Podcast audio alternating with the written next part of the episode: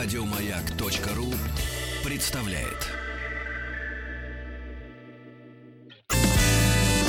Физики и лирики. А у нас Что у нас? заставочка. Сто минут. 100 минут по 100 минут о Нобелевских лауреатах 2019 года. Наконец, друзья, Нобелевская премия по физике. Ольга Сергеевна Сажина у нас в гостях, доктор физико-математических наук, ведущий научный сотрудник Государственного астрономического института имени Штенберга. Здрасте, Ольга Сергеевна. Добрый день. Значит, у нас э, три замечательных человека. Джим Пибс, да? Пиблс. Нет, Джеймс Пиблс.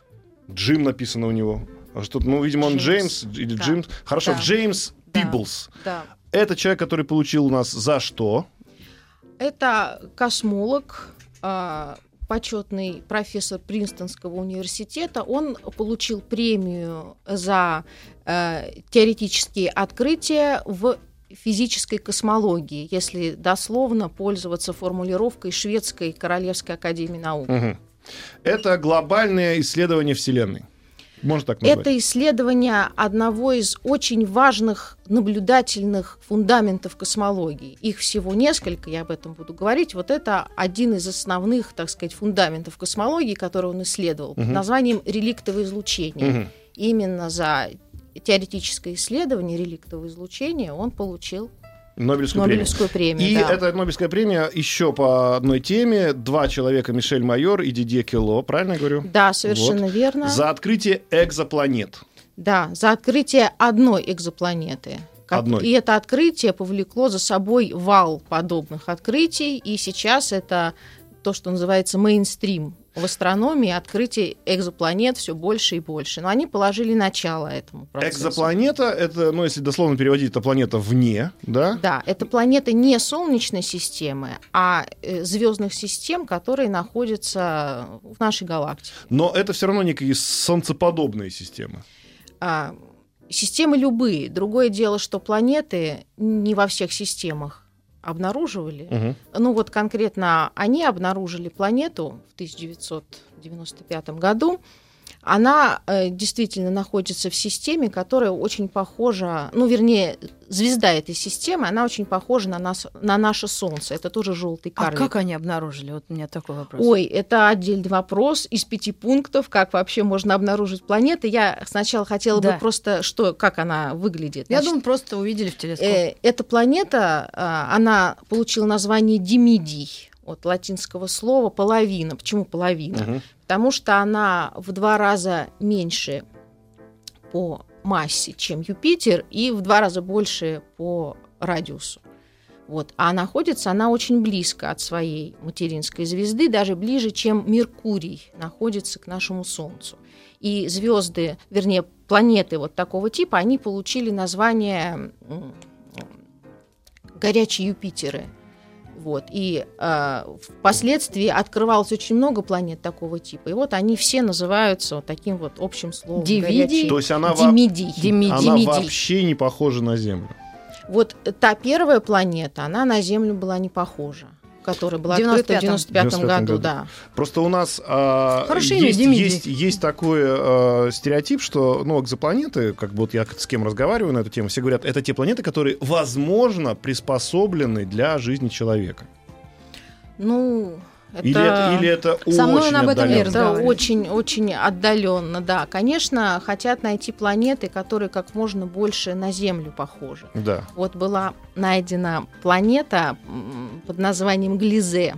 а ну так. я все записываю. Где миди, глизе. Глизе, да, так ее назвали. Вот она считается как двойник Земли, она очень похожа именно вот по размерам. Мгм. Но это еще не значит, что там есть жизнь. Так. Для того, чтобы была жизнь, необходимо, чтобы был найден кислород, Мгм. потому что кислород в свободном состоянии, он не встречается. Поэтому, Мгм. если наблюдается спектроскопическими методами кислород, это очень сильное указание на то, что на этой планете есть жизнь. Потому что даже если жизнь была, а потом пропала, то этот кислород Остался. а, Нет, нет, он в течение нескольких сотен лет он исчезает, М. он пропадает. Ну и вторичный индикатор это озон. А, вот. То есть И- кислород именно в свободном и виде, метан. О2, который. Да, да. метан. То есть иначе просто потом он окисляет все подряд и все. Ну, он не существует в свободном состоянии. А конкретно за какую планету они получили Вот Нобелевскую? конкретно за планету, открытую в 95 году под названием Демидий. Так. Потому что это была первая планета, и она положила начало серии следующих открытий. Сейчас уже известно более 4000. Тысяч. 4000 экзопланет известны. Очень разной массы, какие-то похожи на Землю, какие-то на Юпитер похожи. Но это вот именно начало этой, так сказать, эпопеи. Экзопланет. Ой, Мы, мы- Ольга мы- мы Сергеевна, уже, мы уже рассказывали про химию. У меня вопрос Очень- все-таки, вот Давай. по, попробую открытие и э, вот самого процесса. Это канадец и два швейцарца. Они работали вообще вместе? Нет, нет, нет. Это два открытия, которые друг с другом совершенно не связаны. Мы Понятно. сейчас обсуждаем открытие двух представителей Швейцарии. Мгм. Вот из Это Мишель Мейер и Дидье Кило. Да, совершенно верно. Из, из университета Женевы.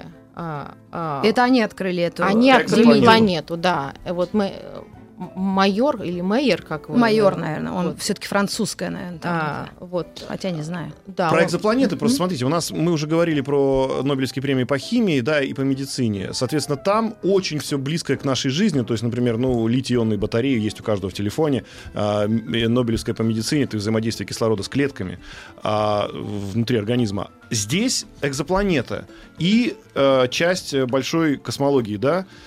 Вы за эфиром мне говорили, что это имеет отношение, на самом деле, к нашей жизни реальной, а вот не, не успели сказать, какое. А, Ну, то, что касается планет, ну, как вам сказать, поменялась, в принципе, парадигма, каким образом можно искать внеземную жизнь. Неважно, разумную или нет, для начала хоть какую-нибудь. Мгм. Раньше основная, так сказать, стратегия это была ли- либо отправка каких-то регулярных импульсов, Мгм. либо Прием. попытка приема каких-то регулярных импульсов от цивилизации или от каких-то искусственных процессов и так далее.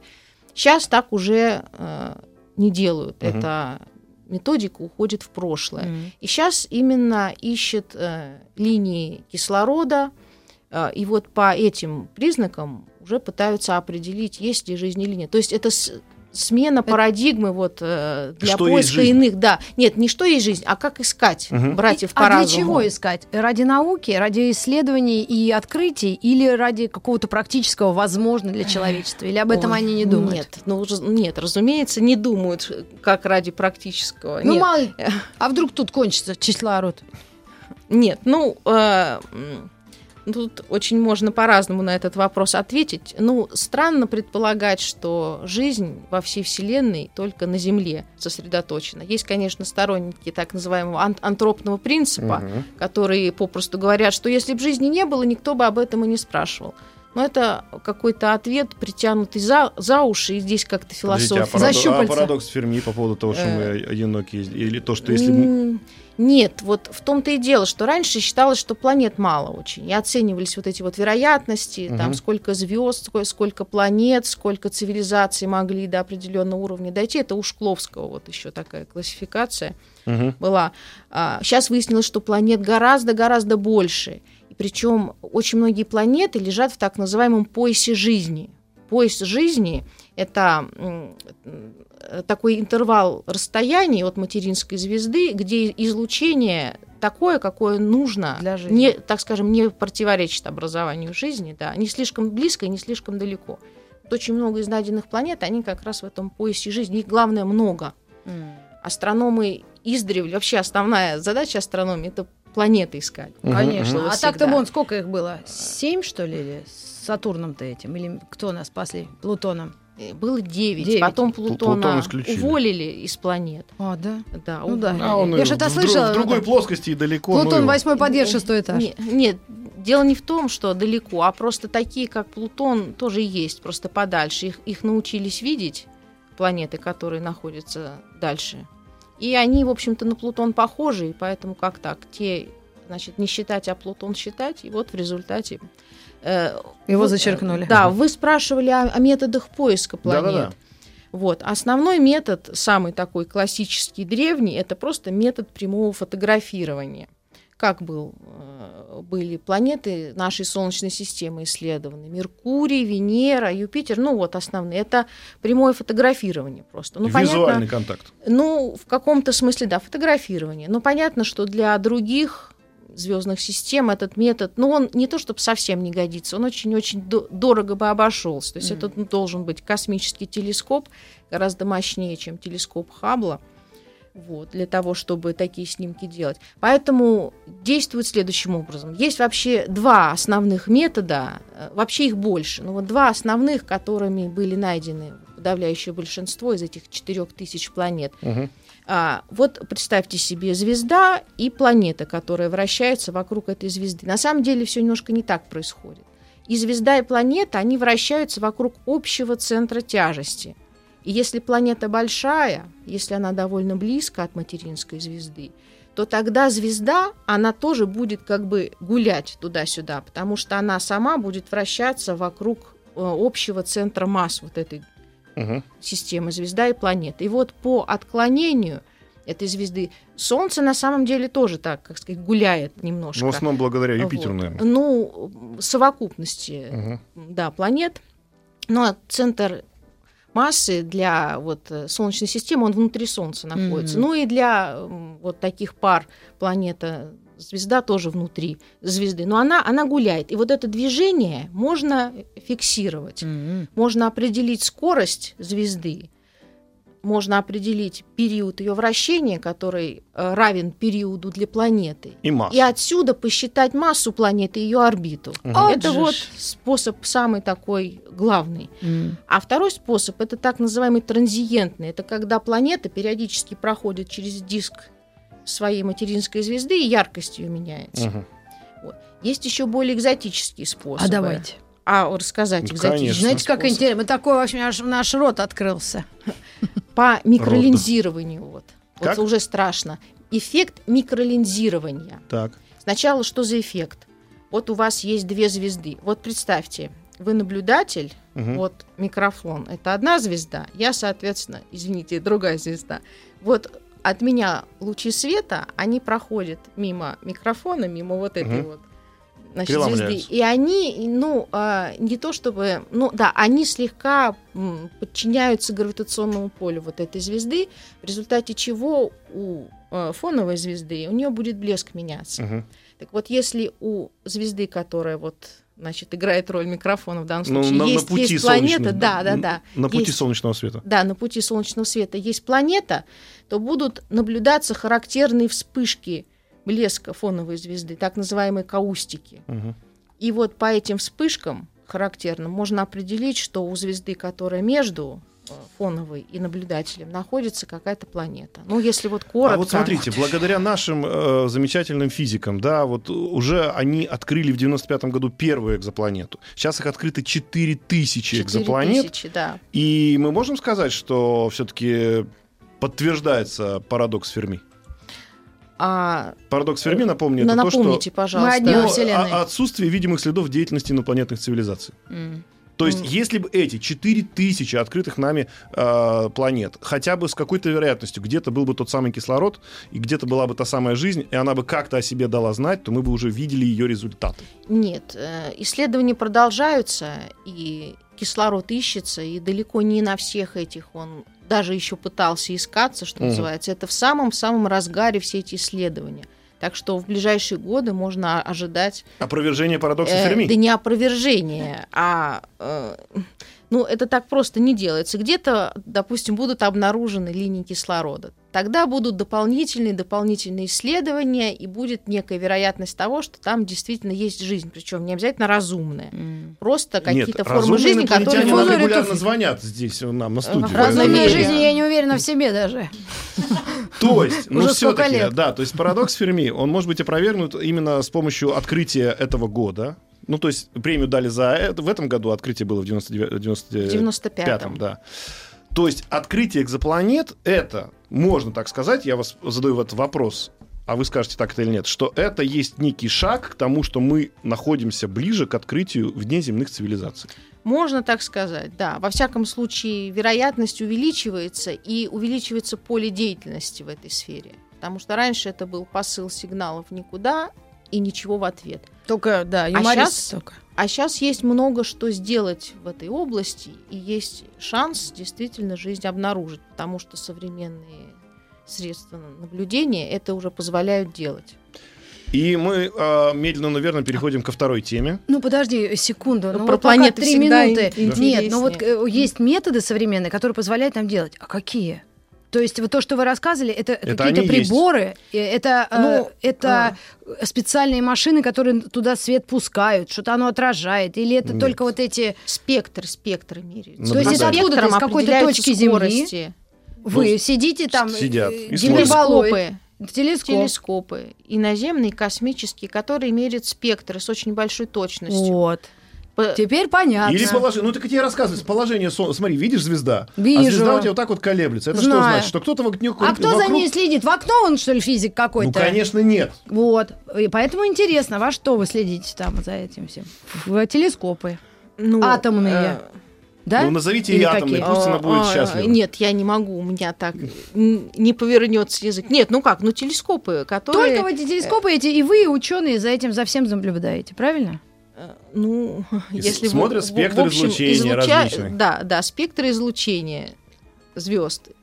Ведется статистика, Фиксируется. да, поскольку сейчас есть возможность обрабатывать очень большие массивы данных, то обрабатывается все сразу и смотрится вот какие-то там особенности, которые уже можно от- отождествить с наличием планет. Ну, вот как вот я вам сказала, какие методы. Ну нет, ну понятно, просто физически где? Ты знаешь, одно сказать, а так понять, что это у нас вот на университетском проспекте стоит, предположим...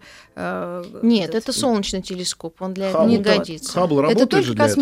да, телескопы? Или он, А, или он оптический у нас? Хаббл оптический, Оптический, телескоп, да. да.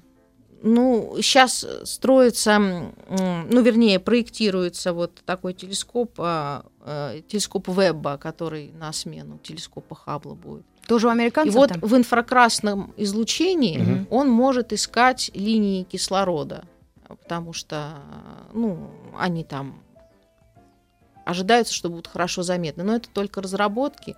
Это все Но еще это, опять же, делаться. орбитальный, да, какой-то будет Да, это комплекс? космический телескоп. да. А почему, знаешь, они не на Земле стоят, кстати, а в космосе? Ну потому что есть возможность в космос их послать. Нет. Нет, не поэтому. Атмосфера мешает. Мешает А, атмосфера. потому что всякие- Атмосфера очень много не пропускает очень большие ди- диапазоны сигналов. длин И из какого года тогда, получается, начали ученые вот такое получили возможность? Только после того, как люди космос покорили, правильно? Блестяще.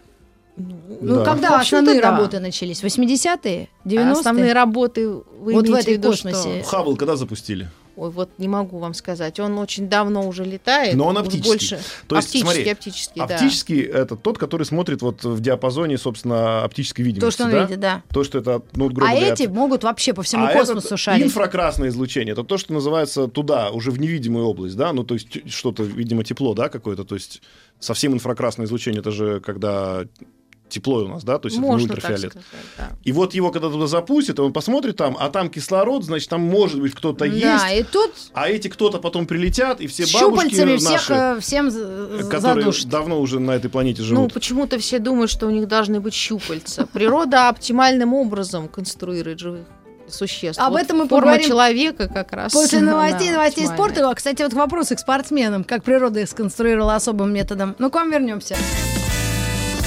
Физики и лирики.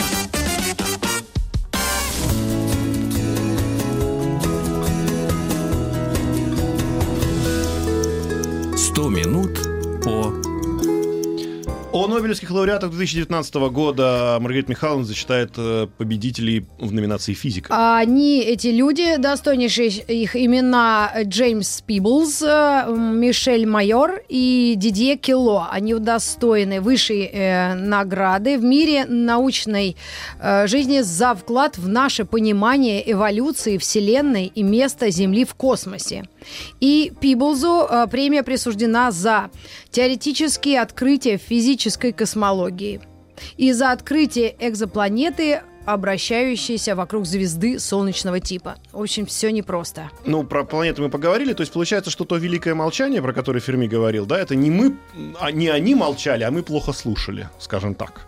И сейчас, в надежде на то, что мы сможем увидеть этот кислород, да, где-то на экзопланетах, может быть, подарит нам надежду, что там что-то есть живое, Да, кроме возможно, лежачих мы камней. искали просто не то. Да. А теперь давайте пойдем э, к вот этому замечательному Пиблсу, да, который, собственно, получил за теоретическое исследование физической астрономии, астрологии. За вклад Космологии я все перепутал. наше понимание эволюции Вселенной и места Земли в космосе. Да, Вот Ольга место Сергеевна. Земли в космосе это про планеты как раз больше, потому что открытие Пиблса, оно имеет отношение ко всей Вселенной Так, в целом. рассказывайте. А открытие, э, которое он сделал, ну, так называемое теоретическое открытие, потому что он внес вклад именно в теорию Мгм. этого открытия, он исследовал реликтовое излучение. Здесь нужно сразу сказать, что реликтовое излучение это один из основных наблюдательных тестов науки космологии. Мгм. Ну, как вы знаете, любая наука, она, во-первых, должна быть строго обоснована Так. математически, а во-вторых, она должна обязательно иметь наблюдательные или экспериментальные подтверждения. Мгм. Вот. Космология получила свой статус науки как раз благодаря очень важным наблю- наблюдениям. Первое из них это э, то, что наблюдал Эдвин Хаббл, в честь которого назван телескоп, это расширение нашей Мгм. Вселенной. Это есть наблюдательный факт. Значит, как это выглядит на практике? Ну, все объекты, которые находятся друг от друга достаточно далеко, чтобы не быть связанными гравитационно, они разлетаются Мгм. все разлетаются от всех. Вот наглядный образ, возьмите воздушный шарик, нарисуйте на нем точки и начинайте шарик надувать. Мгм. Вот все точки начинают разлетаться от всех. Вот так же ведет себя наша Вселенная. И это по смещению спектра поняли, да? Или э, даже раньше еще? Ну, он эм, строил статистику э, скоростей галактик в зависимости, значит, скорость галактики в зависимости от расстояния. Мгм. И получалось, ну, для близких галактик линейная зависимость. А, Вот. А, поскольку Вселенная расширяется, отсюда следует вывод, что в прошлом она была меньше. Так. Ну, как известно, все тела при э, э, расширении охлаждаются. Это значит, что в прошлом Вселенная была горячая. Мгм.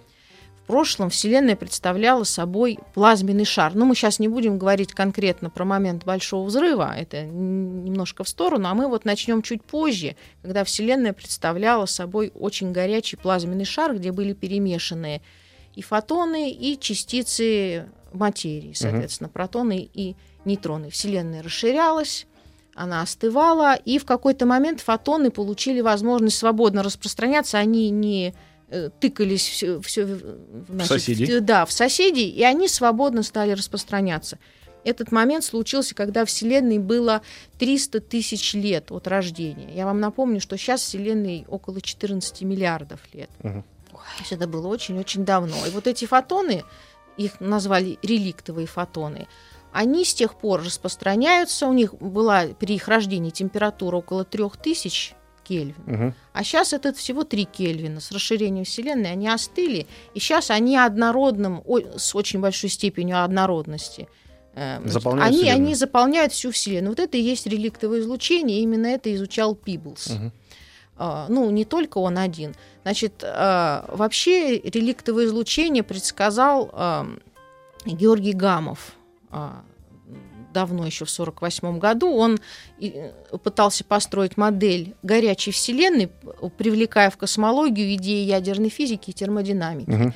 И он объяснял, как могли э, в результате ядерных процессов а, образовываться легкие элементы, такие как гелий, водород.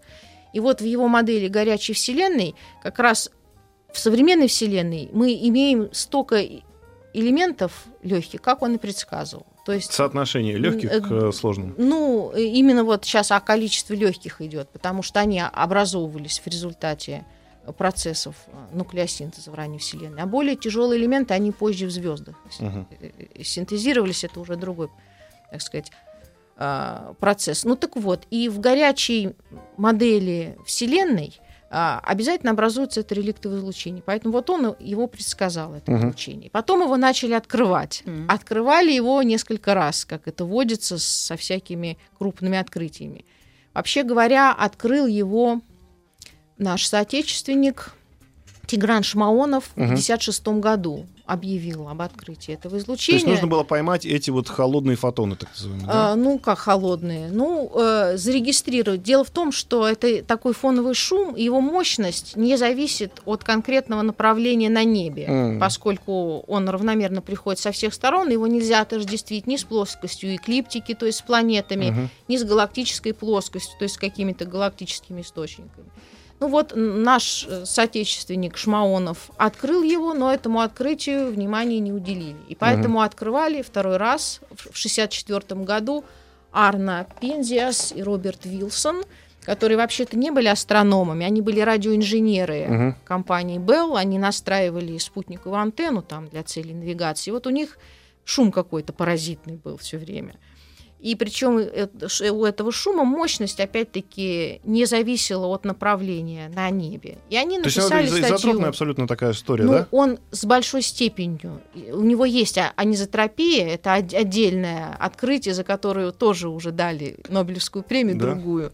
Но нас в данном случае интересует, что реликтовое излучение вообще существует в принципе. Вот так оно было открыто. В 68-м? Э, нет, в 65 1994 году она Когда была они открыта. Антенну это. Да, они, они написали статью, что вот шум.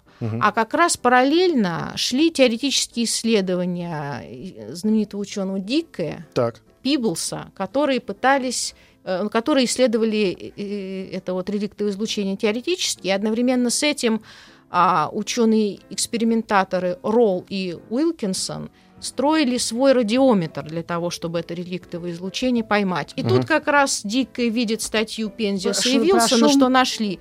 Он тут же одно с другим сопоставил, написал положительную рецензию и, и написал, что таким образом открыто реликтовое излучение. Из четырех человек, вот эта вот, э, значит, работа, соответственно, Дикки, Пиблс, Ролл и Уилкинсон, в живых остался Пиблс. один Пиблс, и вот он-то получил премию, Премию за Нобелевскую. открытие. Тут можно такое лирическое отступление сделать. Он сам родом из Виннипега, Пиблс, вот.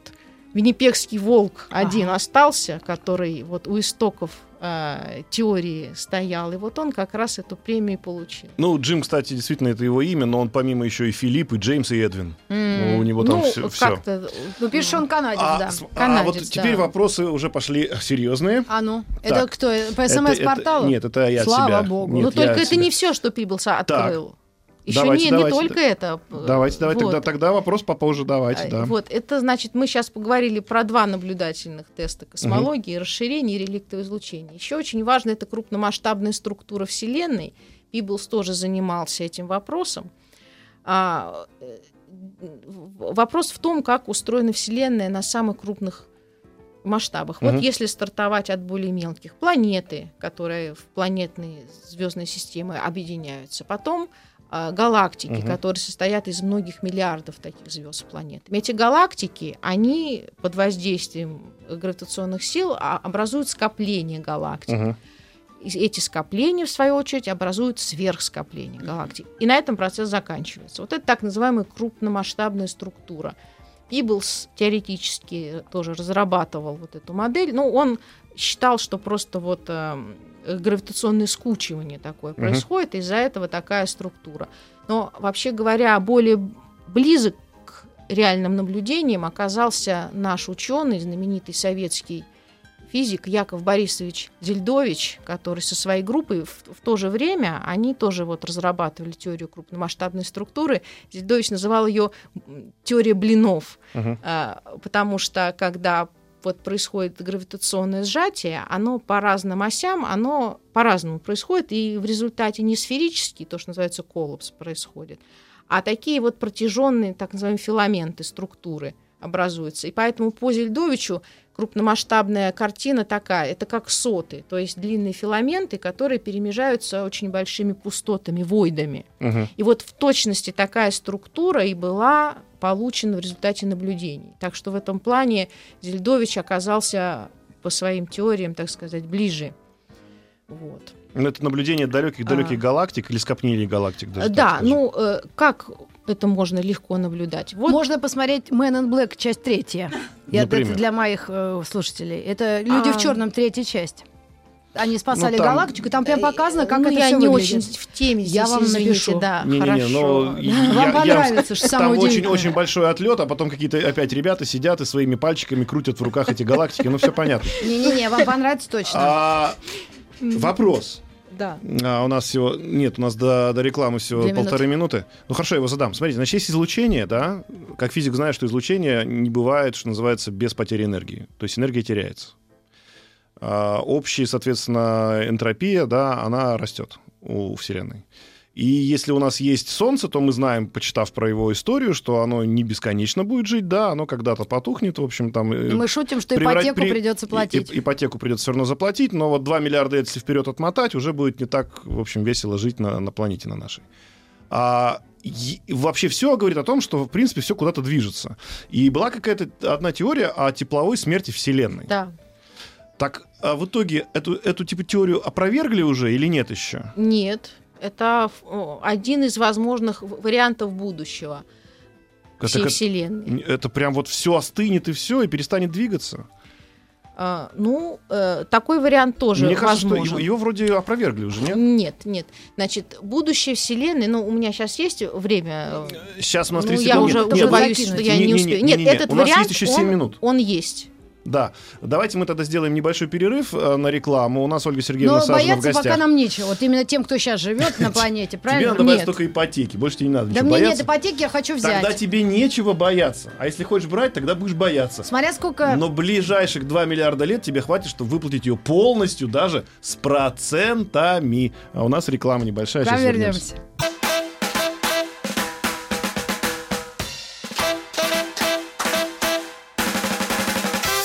Маяк.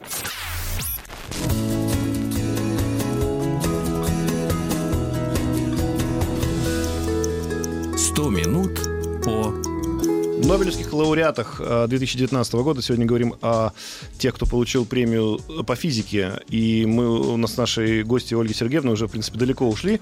Дошли до того, что любое излучение, естественно, и требует энергии, да, и вообще, в принципе, все, конечно, в этой вселенной, а значит, что есть теория э, тепловой смерти Вселенной, когда не будет нигде горячо, нигде холодно, все будет равномерной температуры, и любые процессы остановятся. Я был абсолютно уверен, что эту теорию уже опровергли, а вот Ольга Сергеевна говорит, что нет.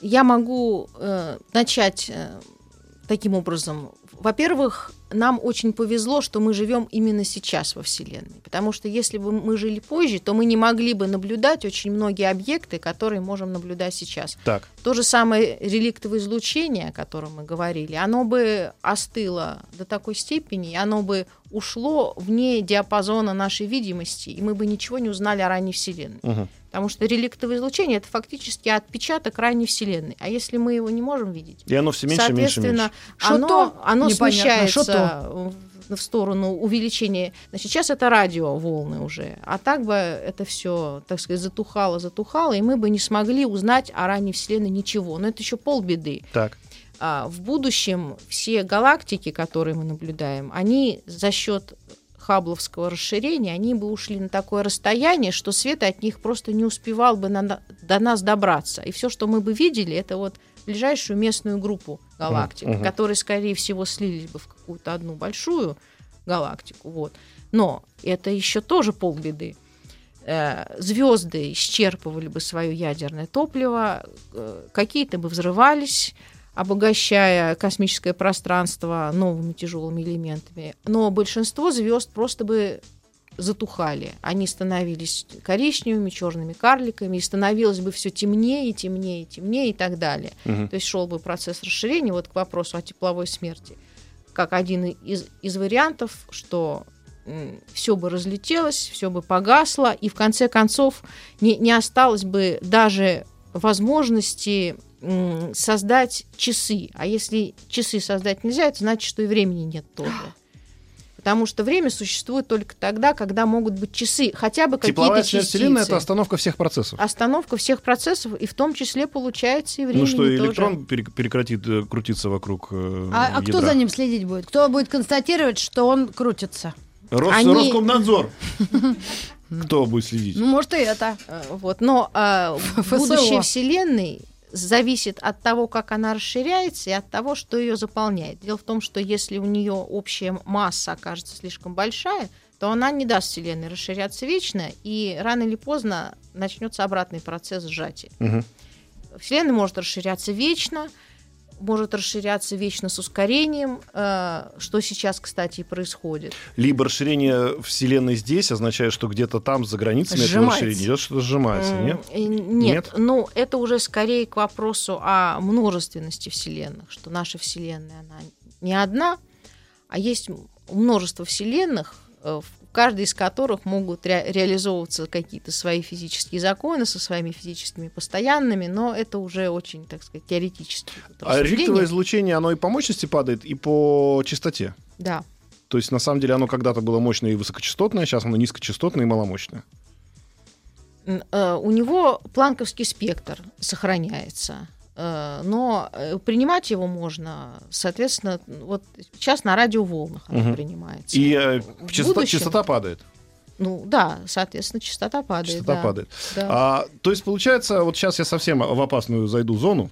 Ну, Давай, А, смотрите, то есть мы, э, вот, а я представитель, собственно, тоже человека, который считает, что наука это главное, что есть на Земле. И Ольга Сергеевна со мной согласна, я уверен. Безусловно. Тем Я более, что она доктор думаю, как бы физико-математических пятницу в паб какой-нибудь. Вот, э, Митрофанова думает о своем, а я думаю о том, что, смотрите, если говорить э, с нашей точки зрения о рождении мира, то это большой взрыв. С, с точки зрения Науки. нас, э, которые живут в этой вселенной, то начало нашего мира это большой, Большой взрыв. Да. И, соответственно, если мы говорим о некой тепловой смерти Вселенной и считаем, что эта гипотеза верна, то тогда... Что ты на меня смотришь? А потому что я хочу сказать, а кто тогда создал это все? А ну, Кто Макс запустил Планк. большой взрыв? И если у нас есть тепловая смерть Вселенной с остановкой времени, а, соответственно, когда-то это все запустилось большим взрывом, то вот это и есть сотворение мира. Да. Это научный вопрос ко Э, мне. это- Мы пока не знаем. это вот я нет, конечно, это не научный вопрос, никто не скажет. Но, Сегодня же но среда? Как, как, какая-то мотивация в этом должна быть. То есть что получается, что Вселенная имеет начало, и Вселенная имеет конец с остановкой времени? Ну, если конец интерпретировать таким образом, У меня аж а, мурашки по коже. то да, то да. Если именно этот сценарий реализуется, то есть э, так э, будет соответствующая масса Вселенной и соответствующий закон расширения, что она будет расширяться вечно и будет все больше и больше разреженной становиться. Да. А Вот есть тогда какие-то так. альтернативные варианты финала? А, ну, есть, но опять-таки, тут уже вопросы теории. Есть модель отскока, например, то есть когда Вселенная расширяется, потом она сжимается, проходит некую критическую стадию и начинает Опять расширяться обратно. Да, более того, что из предыдущей стадии, в принципе, какие-то ну, не частицы, а, так скажем, законы и параметры, они могут передаваться вот в следующую фазу расширения. Мгм. Но на самом деле это проблему не решает, потому что начало этого процесса все равно какое-то должно быть. Вот. А есть еще такая теория, что а, рождается много вселенных Так. сразу в неком объемлющем многомерном пространстве за счет случайных флуктуаций. То есть наша Вселенная это и есть просто результат какого-то случайного случайного процесса, случайной флуктуации. И их очень много, этих флуктуаций. Это, кстати, находит подтверждение в математической теории суперструн. М. О, которые, а это вы наверно, как раз изучали. Нет, вот И вы нет, космические Супер- космические струны, они связаны с суперструнами, но не так напрямую, как вот хотелось бы. Но суперструн это попытка связать вот три, все взаимодействия. Да, гравитацию совершенно и верно. электромагнитное. Да, совершенно верно. Но чтобы пользоваться суперструнами, нужно обязательно в многомерных пространствах работать. Иначе просто уравнения не решаются. Ну, уравнения не решаются. Ну, ну, это вообще смерти подобно. Ольга Вот. Сергеевна Сажина у нас была в гостях. Спасибо вам Ольга огромное. Сергеевна, ну уравнение не решать. А вот, значит, я всех оставляю, наших слушателей, в трехмерном пространстве, Ужас. в четырехмерном, У меня простите. волосы дыбом. Три, три э, пр- пр- пространственных и одно временное. Э, Мы желаем Спасибо всем вам большое. Хорошего дня, спасибо огромное. Завтра мы поговорим о Нобелевской премии по литературе. Ну, ну, знаешь, после физики вот не перебить уже да, все. а судя по нашему сегодняшнему разговору, все-таки скажу так. Бог есть. Да? Да, Его не но, может но не не быть. тот, который вы подумали. Это Макс Планк. Еще больше подкастов на радиомаяк.ру.